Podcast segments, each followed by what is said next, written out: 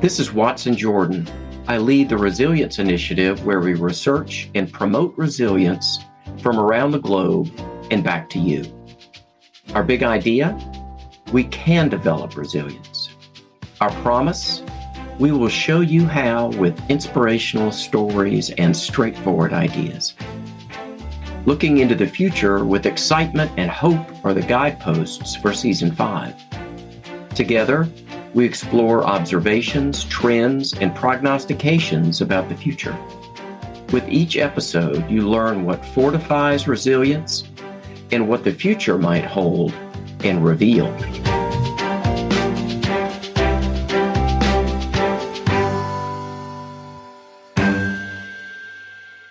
Today, we're joined by Hallie Rojeski. She's a passionate about leadership, supporting individuals with learning differences, and celebrating neurodiversity. She's found a home at the John Crosland School and enjoys the space they've created that allows children to be themselves. Exploring new cultures, tasting new food, traveling the world are all attractive to her. Her two dogs bring great joy and unlimited cuddles. Well, welcome to hashtag resilience, Hallie. We're thrilled that you've joined us today. So we'd like to start out, you know, tell us a little bit about yourself, what you're excited about. What can we applaud and support for you? Um, I think the biggest one is um, I'm someone that I'm lucky enough in general, so this is a big one of just the work I do fulfills me and is a beautiful fit. And I think when your mission, your personal mission of how do you enjoy spending your time, and then do you find an opportunity to do that every day? Um, the more and more I meet other adults and what they're doing, um, there's not too many of us out there that have this gift. And so I think that's where, in my mind, I applaud that regularly. You know, nice to think about that as a little bit of a gift and a little bit of achievement because I think sometimes it just happens to people. But the more people I talk to, there's been some intention about getting that alignment between mm-hmm. what's really fulfilling and what do I do for the majority of my kind of awake time. Mm-hmm. Mm-hmm. Well, good for you. Well, that's certainly worth celebrating. That's excellent. Um, next, we kind of go What's one question you've always wanted to be asked? This is kind of a fun place to start. So, since it's early in the morning, um, I would say the question I would love to be asked, and I'm never asked, is um, Can I make you some stovetop espresso that'll be really strong? And the answer will always be yes. And no one's ever asked me that. Instead, it's Do you want a Keurig? Do you want, you know, I have some drip coffee? That's never what I want. A stove, that's very specific. So I, yes. I and I applaud that. So that's the little like thing mm-hmm. I think of as being European, really yes. in Italy, mm-hmm. where you yeah. put a bunch of stuff in the top and it's kind of an old world percolator. Yeah. And if I travel locally, I travel with one. Um, but that's where I would say I am a uh, a coffee snob, and I'm, I'm that's okay. I think to you know know what you want, and that's how you want to start every day. I think our life gets richer when we know what we like and we're able to find a way to get it. Um, and now, is there a specific type of coffee from a somewhere that is the perfect thing to have in your uh, stovetop espresso maker? I I'll try different brands. I'm also I love a good sale, so whatever's on sale, I typically try. Um, but no, and that's where I when I went, I had the pleasure this earlier this year of going to Colombia, South America, and I of course went to many different um different places to try their coffee because they they know how to make a good cup. Yes. Mm-hmm. That is fantastic. Yeah. yeah. Well, I'll have to remember that. I'm not sure how I can pull that off, but you know, if you're informed, you're halfway there. So that's good. Yes. I wanted to talk a little bit about the Crosland Y story. And I'll uh, I'll tell the first part, but I'm intrigued to kind of hear the second part. Uh, I, I spoke at two uh, in-case events and cross paths with people that you work with from Crosland.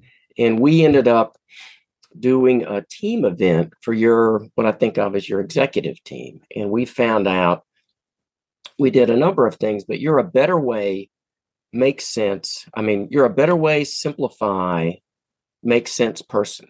So you believe success happens when you find a better way and share it. How you do that's by making things simple and easy to use. And what you bring are solutions that make sense. So we had a, a very uh, fun, I thought, enlightening team. Mm-hmm. And then y'all had the rest of your retreat. So I'm interested to kind of share what happened next because mm-hmm. I, I, wasn't around. Um, the conversation kept going. And so it was nice because also the leadership team, we'd rented a house. And so we were together for, you know, three days.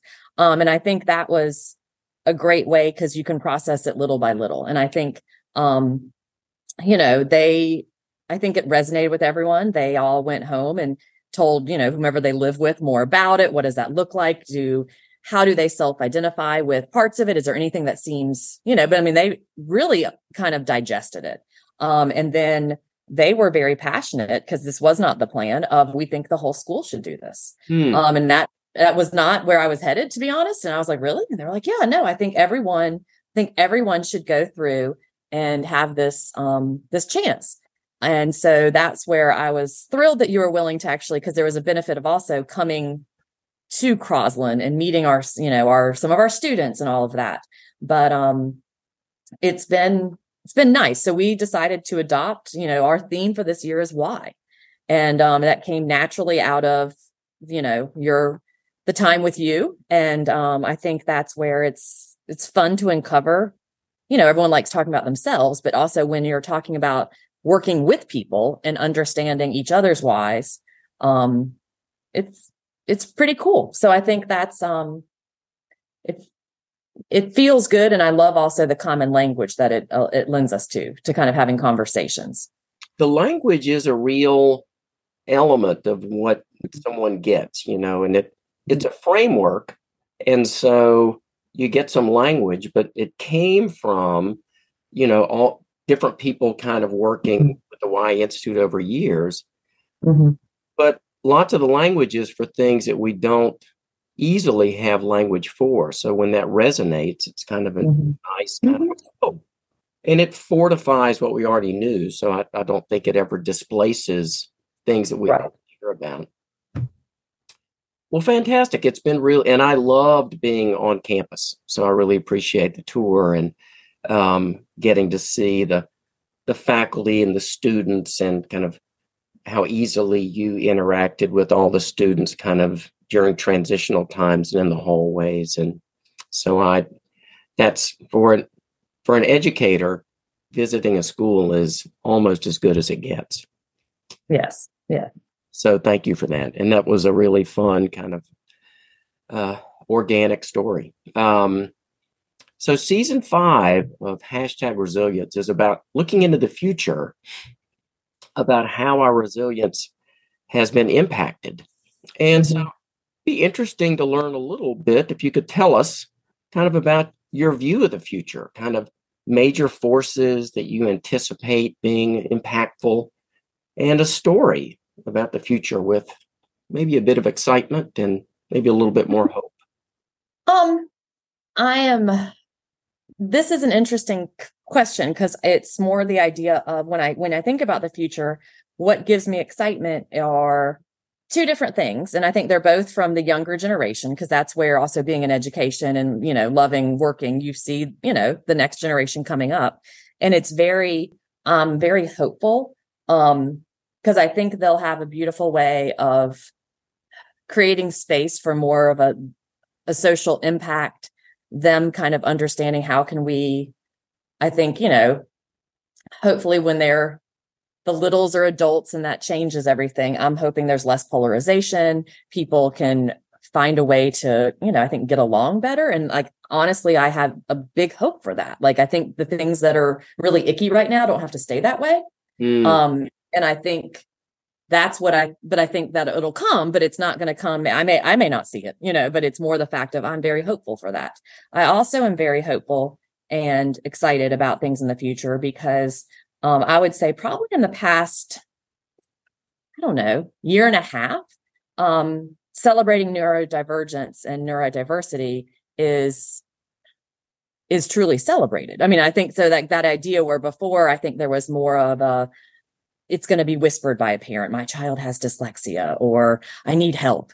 And now I think people are more willing to say, "Oh, well, I have a therapy appointment this afternoon," out loud. And it's it's you know you can put all those things together, or just the idea of, "Yes, I have ADHD, and paying attention is really hard." And so I think that idea of it's part of their self that they're proud of and identify with I think is new. And I hope that that trend just keeps growing and keeps growing with that idea that every individual, neurodivergent or not, um, has a strong sense of self. And I think that also is something that will really, really forecast for the future. And I think that's where education is going to change. I think a lot of it who knows? I mean, I'm guessing for a lot of people, it'll look more like computer based, more is it online. However, I think there'll always be a place for the school, like schools like the John Crosland School, where you need a human to interact with you in a small setting. Um, and so I think just, I think it'll, I think education will look different, but I, um, but I think that human interaction will always be needed and it will, I think in certain areas be a beautiful thing that can still be offered you know, when you were talking, I thought about kind of two big things. One, I think a big lesson of the pandemic is that we we benefit in so many ways from human interaction. Mm-hmm. literally getting together in person in a community, mm-hmm. Very powerful for us uh, from a, a health standpoint. And the mm-hmm the thing you talked about, kind of the shift of I ha- from I have to go to therapy because I have this problem to I really invest in my health. Mm-hmm. One of the things I do is meet with a therapist, a counselor, or kind of whatever that right. is. If that's becoming as much of a health investment as going to yoga or taking a walk outside or and is very much kind of mm-hmm. yes because the you know the results have been in for decades that the investments we make in our overall health are massively impactful in the lives we lead for ourselves and for those people we care for the most and are closest to so well i did get a bit of hope out of that that's thanks excellent yeah, mm-hmm. I think that's, and it's a lot of fun. Um, any memories or stories you've kind of seen with that that are kind of pop into your mind? And not anything that's vivid. It's, I think it's just more of a, when I, I like hearing the voice of, you know, those, I think middle schoolers, honestly, because I think that's where they're still you know they're just starting to feel judgment from peers but at the same point they'll still share ideas. Um, and i think that's just um, i think boldening them where they can have their voice and be excited to be change agents. Um, nice to think about them not only having more tools but better tools you know that they're much more is available to them mm-hmm. well and i think with all of that in the tools i mean i think that's where especially the the population where I'm I'm an individual who I don't like spelling, can't spell. It's no matter what I've done, I I'm okay with being a, not a very good speller. But I think that's where with the tools of the AI of all, you know, where before you had to memorize and you had it was expected that, you know, and I think nowadays there's just more grace and user strategies. Like I mean, and they're out there. So I think for moving forward, that's where there's a lot of tools that you know, even in level the playing field. And so I think that's where um no matter what your weakness is, you can find a way, and it doesn't have to be through another human proofreading your paper anymore, um, to give you freedom to kind of, I don't know, tackle things that maybe in the past you would have never tried. You know, that reminds me, I um, I too am not great at just memorizing things, and I don't have beautiful handwriting, so I my results for anything academic went up a letter grade or more when I could do them electronically because then it was easy to read. Right. You know, schools for better or worse, or you kind of live in a world of paper. So just mm-hmm. better paper was it let more of what was in me that was really good get shared, you know, and it was right. well, I'm not going to read and, if you can't spell yeah. the first four words, I'm not going to read the rest of this. And, you know, mm-hmm. all that was gone. And it was, oh, there you go. Well, and I think when I started owning that just spelling is hard for me, and I'm at the time I was teaching middle school math to um, students, and there are a lot of words and math vocabulary words where I like the last half of the word I wasn't really sure. So I would teach the kids, well, I just I let them know why I abbreviate all of the words because they thought it was just time. And I was like, no, I know how to spell the first four. I put a dot. You know what I mean. We're communicating. And then I don't have to worry about how to spell it while I'm trying to teach you math. And the kids were like, we can do that. And like that idea of, you know, as long as the communications, you know, I'm like, yes, you can do that as an adult, you know, you, you didn't even understand why I was making those decisions, but instead it's, I'd rather focus on teaching the skills than worried about is it, you know, EVE, IVE at the end? You know, it doesn't matter to me. yeah. And I capitalize a lot of things. My wife's an editor. She says I capitalize things for free. You know, it's just get free range. Uh, yes. Well, I want to talk a little bit about resilience in our 531 plan. And in that plan, we talk about having an inner circle, kind of five people that we can support that support us. We talk about belonging to kind of three communities and not leading them, but being kind of. Uh, so I go to yoga. So mm-hmm. I, I'm one of the people that goes to yoga and I don't bring my phone and I get there on time and get on my mat and having a core belief. So it's fun to find out if just one of those kind of resonates with you today and how that kind of connects with what you're doing. I would say that, hmm, I love all three of these. First, I want to say that this is going to be a hard decision to pick, like which direction to talk in, because I think it's, um, and I feel like I'm also lucky enough to I could go through all three and feel supported in those areas. Um, but I think part of, I mean, just being a people person, I've already really talked sometimes about my belief. So I'm going to go back to kind of that that inner circle because I've always been a big believer in um, quality, not quantity of friends. Yep also being very transparent in general with everyone but i think specifically with that that inner circle of that um you know are you lucky enough to have those cheerleaders those people that are yeah try it or whoa whoa whoa back up. That's not, i mean just that that true honest friendship um where you know you will be connected forever. And i think that's that's a um a beautiful thing. And i think that's you know, it makes me sad to think that some people may not have that for whatever reason, or if, you know, keeping relationships is hard for some people um, and maintaining them. But I would think that inner circle of five is pretty, probably, is pretty amazing. Yeah. Um, it's a real element of just a resilient foundation. Because mm-hmm, mm-hmm. things happen. And sometimes, the, and where do we go to sort that out? And where do we get mm-hmm. back on just like you and, said, things we're thinking about. And it's good to continue to refine that inner circle to kind of to make it better and better.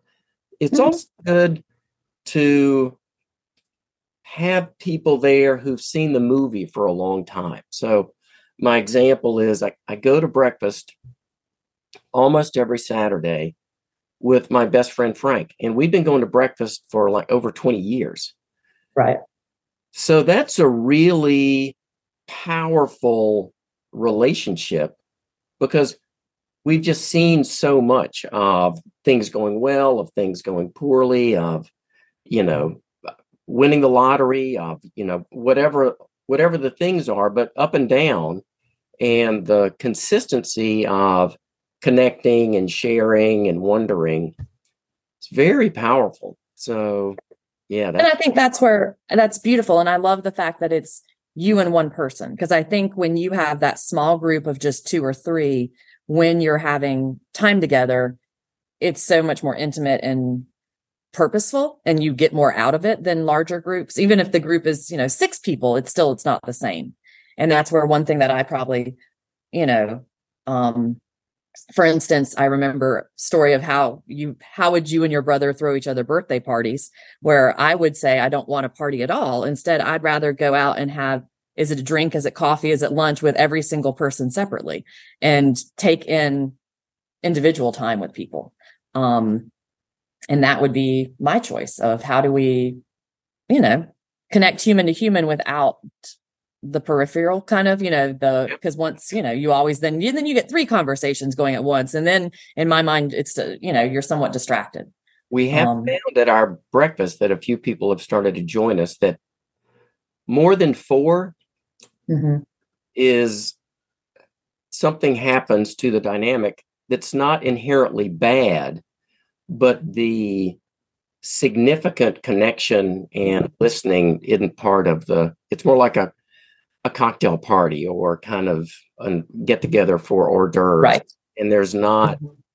specific sharing yeah and it's it's real it's someone really knowing me and my really knowing someone and all the good things that come from that i mm-hmm. yeah that's and that's well we talk about those three those are things that everyone can do.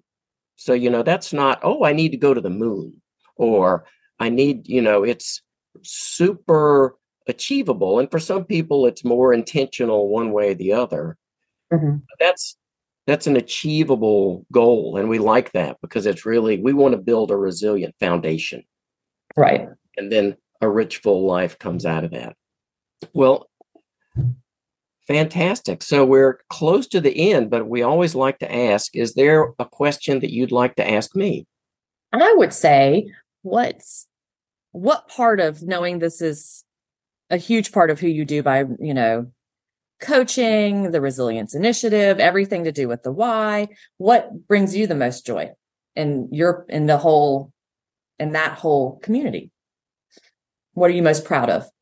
you know, it's tremendously fulfilling and fun to work with teams of kind of 8 mm-hmm. to 15. And I have to say, some some people really want to work with the same team or the same person for multiple years. Mm-hmm. I really like it being more of a um, an event where mm-hmm. it's not I'm going to become a super important part of what you do kind of from here on out. It's much more for me, more fulfilling for me to kind of go, this is really going to be fun and we're going to do a lot of work. And the end game is your team is going to be stronger and richer. And I'm always available, but I'm not looking for people to become more dependent on me. I'm looking mm-hmm. to generate more independence uh, with the people I work with. But it's that is just the most fun. There are all sorts of things that I I like doing, but it's just really a lot of fun, and I feel like it's impactful. You know that it's um, beneficial for them. So that's uh, the most fulfilling thing for me. So you know if I mm-hmm. if I could do that with just schools all the time, that would, right. and I could. It it's also hugely fun to visit a school just to kind of see all the, you know, because on one hand, all schools are the same, they have a lot in common. But every school is really a remarkably unique little community or community that, you know, is also very complicated because there are really multiple constituency groups from right. school.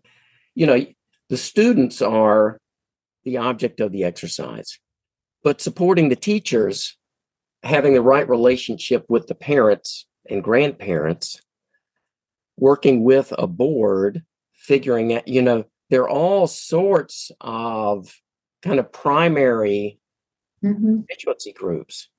And so it's it's a complex community. You know, it's a saltwater fish tank. You know, it's right. It the whole time you're describing this, I'm thinking of an ecosystem as well. You know, it takes a um, lot of yeah. Well, and once it's rolling, you don't have to fiddle with it much. But um, yeah, all those things go into helping our kids grow up. And one of the things you said that I really heard and I thought, wow, that's a powerful thing to know. You said you really like to get to know the kids and how their brains work. Mm-hmm. And I thought, yeah, because in your school, there's a much wider range of successful brain types of or right. almost no limit and the real gift that you give them is you're not going, here's what we're going to make your brain work like. Right.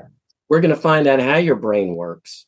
And that's going to be a revelation for you, for us in the world we live in, and really celebrating that. So I was just struck at how insightful and powerful that is as a as a great uh, great thing for you.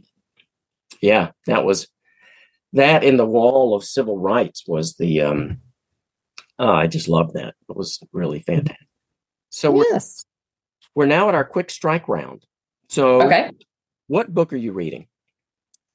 I'm reading two right now. Um, one is one that you actually mentioned earlier this morning with me, um, is Atomic Habits, and the other one is Upstream.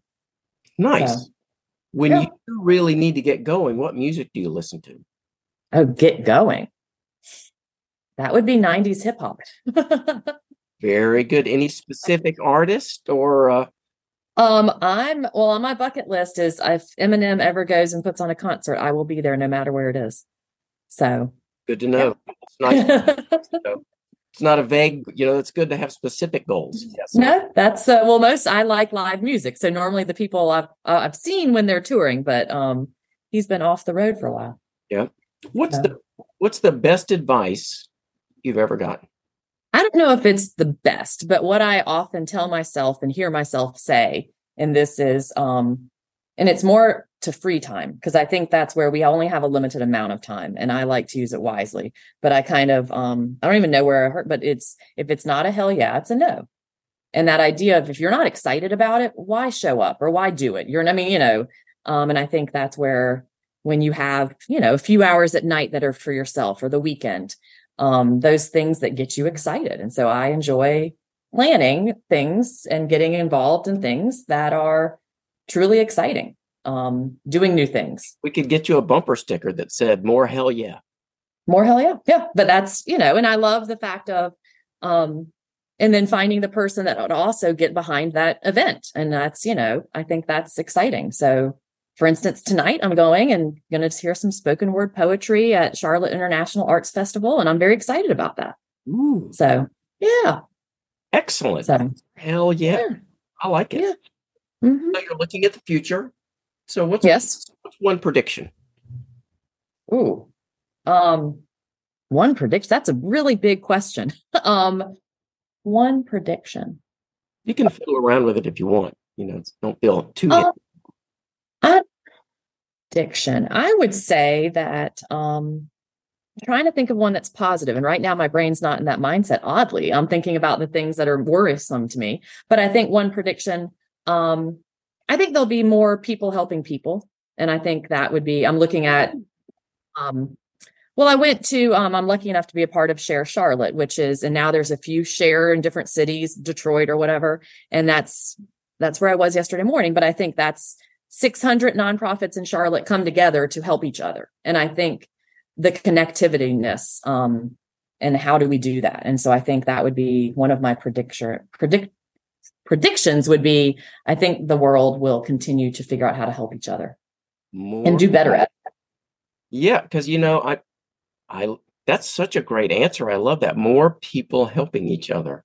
Because I think we respond to that so well. We have this kind of yearning to connect and support people, but it's I have to say it hadn't some things have happened that have made it not quite as easy. Um, or it, it's easy it's easier to do nothing and interact with no one than ever before. Right. And I think in that just in the nonprofit world, you know, our the schools that are nonprofit and not, you know, I think the idea of how do we work together? How do we um for instance, um uh, you know, there's a lot of schools across the country that have um you know, their focus is learning differences. And just this year, they've put together an organization where now we have like there's someone helping us connect, and there's more than 50 founding schools. And so the John Crosland School is one of the schools lucky enough to be a part of um, this new association. Um, and I think that's where how can you really have those conversations where they're not just oh let's network for you know what's going on but some of these schools i've known and had great relationships with for 10 years now and we visit each other you figure out what do you uniquely do that's cool how's your culture supporting different divergent neurodivergent people differently but i think honestly um I think because of technology, it's easier to connect. Um, and we use that to our advantage. And I think how do we how do we applaud each other, celebrate each other, steal great ideas and make them your own? So that's great. More that's a great way to wrap this up. That is because that's a hopeful kind of and actually not wanting to wanting to do it and being able to do it, being able to Mm-hmm. uh, do that. right. Well, at the end, you're the straight woman, and you just say goodbye, listeners. Well, goodbye, listeners.